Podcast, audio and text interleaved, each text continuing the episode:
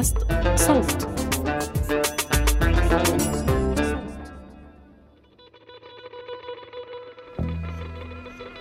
في العاشر من أيلول سبتمبر 2021 أعلنت الرئاسة اللبنانية عن التشكيلة الحكومية الجديدة. بعد سنة كاملة من غياب الحكومة نتيجة الانقسامات الحادة بين الأحزاب اللبنانية. كانت الحكومة السابقة استقالت بعد انفجار مرفأ بيروت في 4 آب 2020 واللي أخذ أرواح أكثر من 200 شخص ونتج عنه أكثر من 6500 مصاب ومصابة. لبنان اللي كان أصلاً بيعاني اقتصادياً وسياسياً قبل الانفجار اعتبر بلد منكوب رسمياً بعده. التشكيلة الحكومية الجديدة لسنة 2021 شملت جورج قرداحي وزيراً للإعلام واللي غالباً بتعرفوه من برنامج من سيربح المليون اللي انطلق سنة 2000 على الام بي سي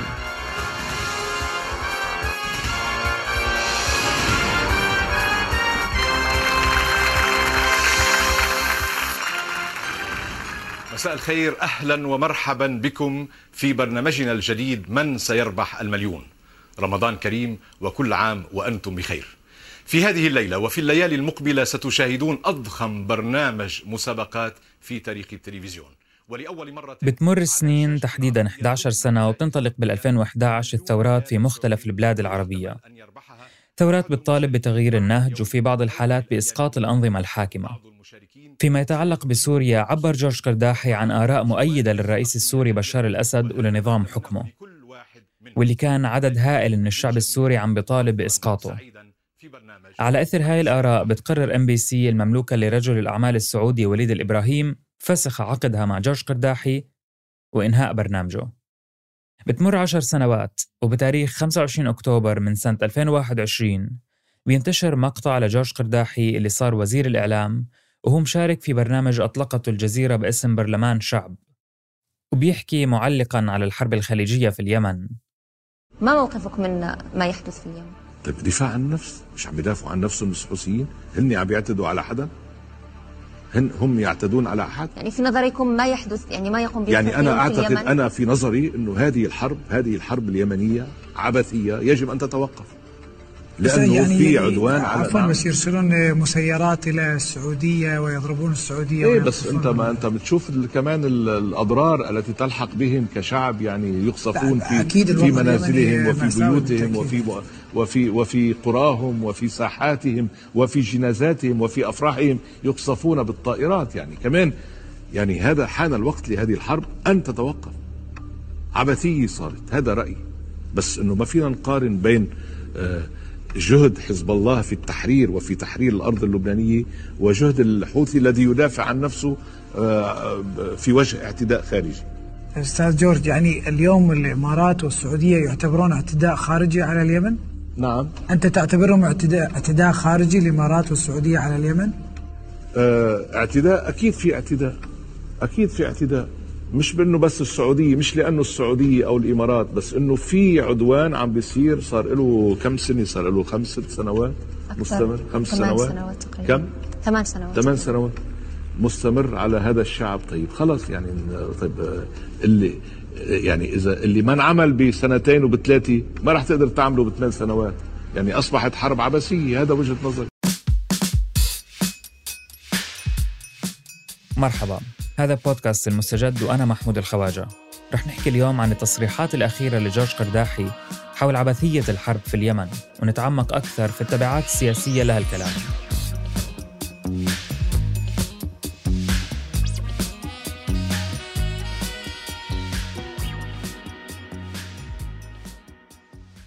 بعد الضجة اللي صارت حاول جورج قرداحي ينقذ الموقف. ونشر بوست على صفحته الرسمية على فيسبوك وقال بما معناه إنه في وسائل إعلام عربية ولبنانية مترصد له وعم تنشر المقطع اللي تكلم فيه عن رأيه بالحرب في اليمن.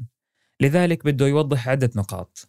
أولها أنه المقابلة هاي أجريت قبل شهر من توليه منصب وزير الإعلام. وبآخر ثلاث نقاط بيحاول يشرح أنه هو ما كان قصده بأي شكل من الأشكال أنه يسيء للإمارات أو السعودية. بوضح إنه الجهات اللي وقفت وراء هاي الحملة أصبحت معروفة على حد قوله. وعم تتهمه من وقت تشكيل الحكومة إنه جاي يقمع الإعلام.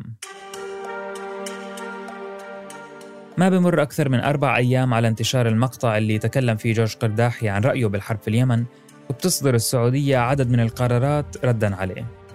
ممكن أبرزها دعوة سفيرها في لبنان للتشاور ومغادرة السفير اللبناني للرياض خلال 48 ساعة.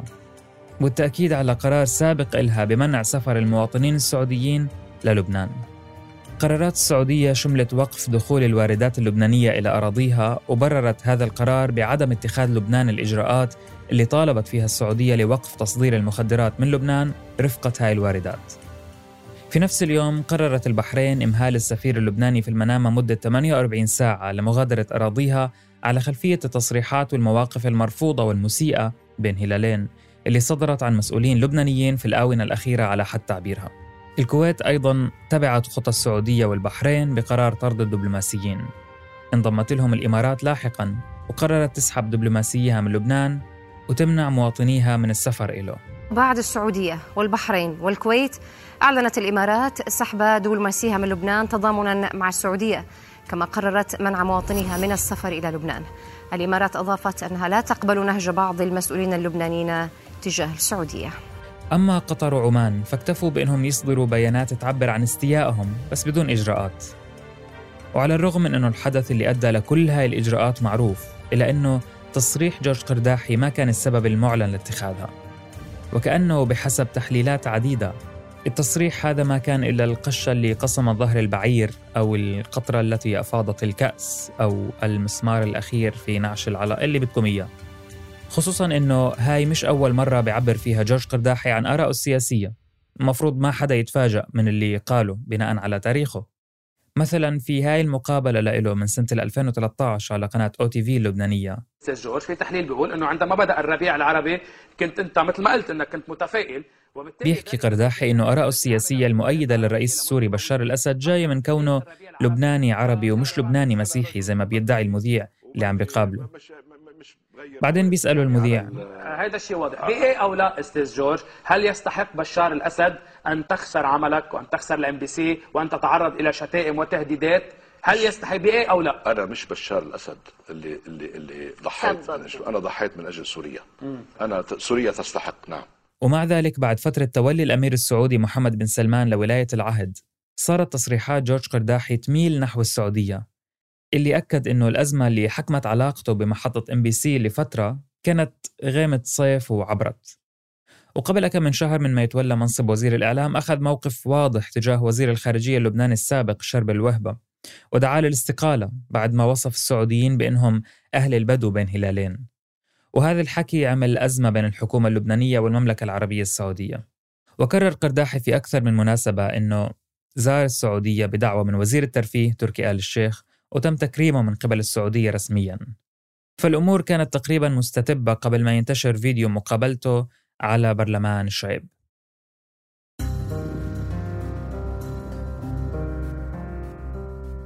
بس خلينا نحكي شوية سياسة عشان نحاول نفهم القصة بشكل أوضح.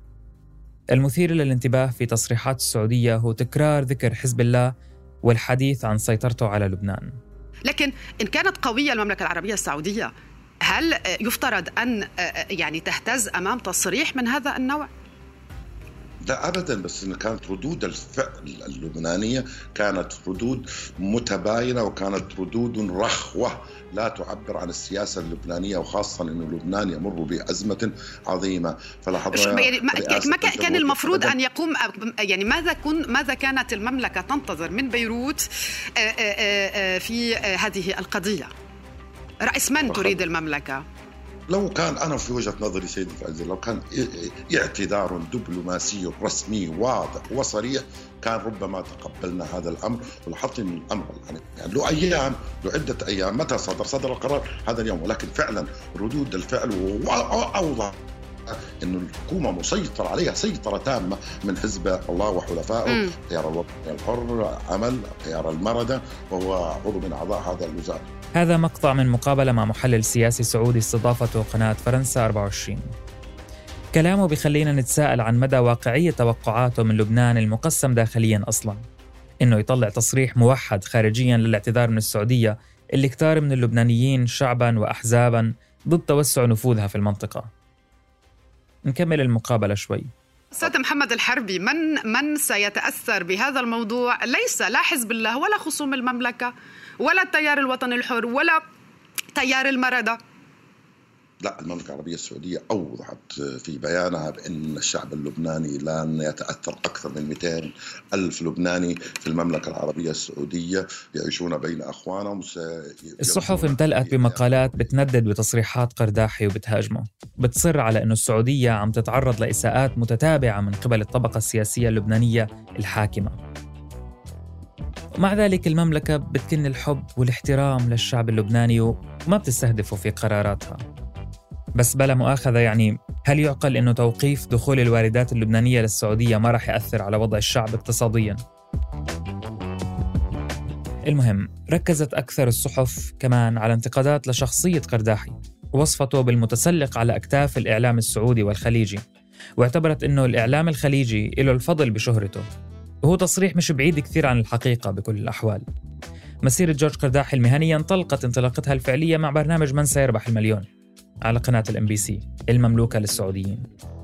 ومع ذلك مش ممكن نتجاهل أنه جورج قرداحي ولا مرة حاول يخفي ميوله السياسي والحزبي. لكن ممكن المختلف هاي المرة هي الصفة الرسمية اللي صار يحملها قرداحي ولو أنه الفيديو تصور قبل ما يستلم هاي الصفة. ردة الفعل السعودية ممكن تبين مبالغة شوي بس الحقيقة هي إنها مرتبطة بعوامل إقليمية أخرى. بعد انقطاع العلاقات بين السعودية وإيران سنة 2016 رجعوا الدولتين هاي السنة لطاولة التفاوض ليحاولوا الوصول لحلول للملفين اليمني المعني بتصعيد الحوثي واللبناني المتعلق بتفكك البلد وانهياره. لكن على ما يبدو المفاوضات فشلت ومع فشل المفاوضات وانتشار التصريحات اللي ما عجبت السعودية صرح وزير الخارجية السعودي أنه بلاده توصلت إلى أن التعامل مع لبنان لم يعد مثمرا أو مفيدا على حد تعبيره.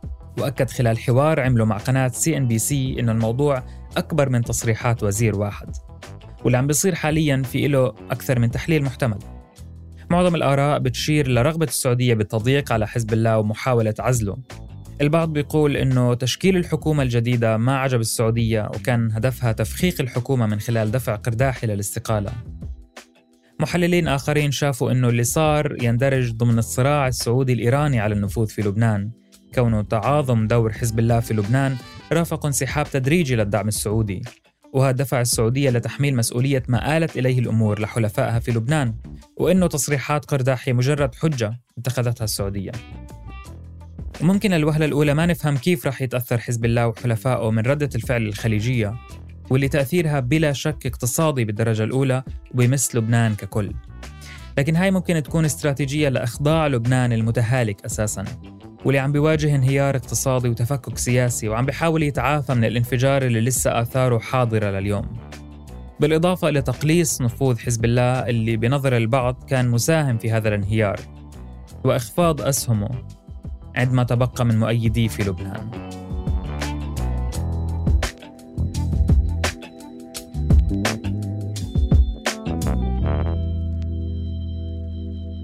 في تحليلات عديدة ممكنة ودهاليز السياسة إلها أول ما إلها آخر لكن بغض النظر عن هاي التحليلات والسيناريوهات المحتملة وبغض النظر عن شو كانت نية دول الخليج من قراراتها ما في خلاف أنه المتضرر الأساسي من سحب أي دعم ايا كان مصدره وايا كان سببه في هاي الأوقات الصعبة اللي عم بيشهدها لبنان اليوم هو لبنان والشعب اللبناني.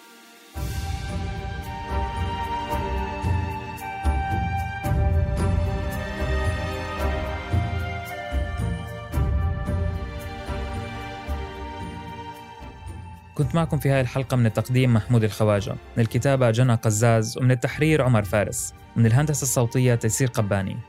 بودكاست المستجد من إنتاج صوت.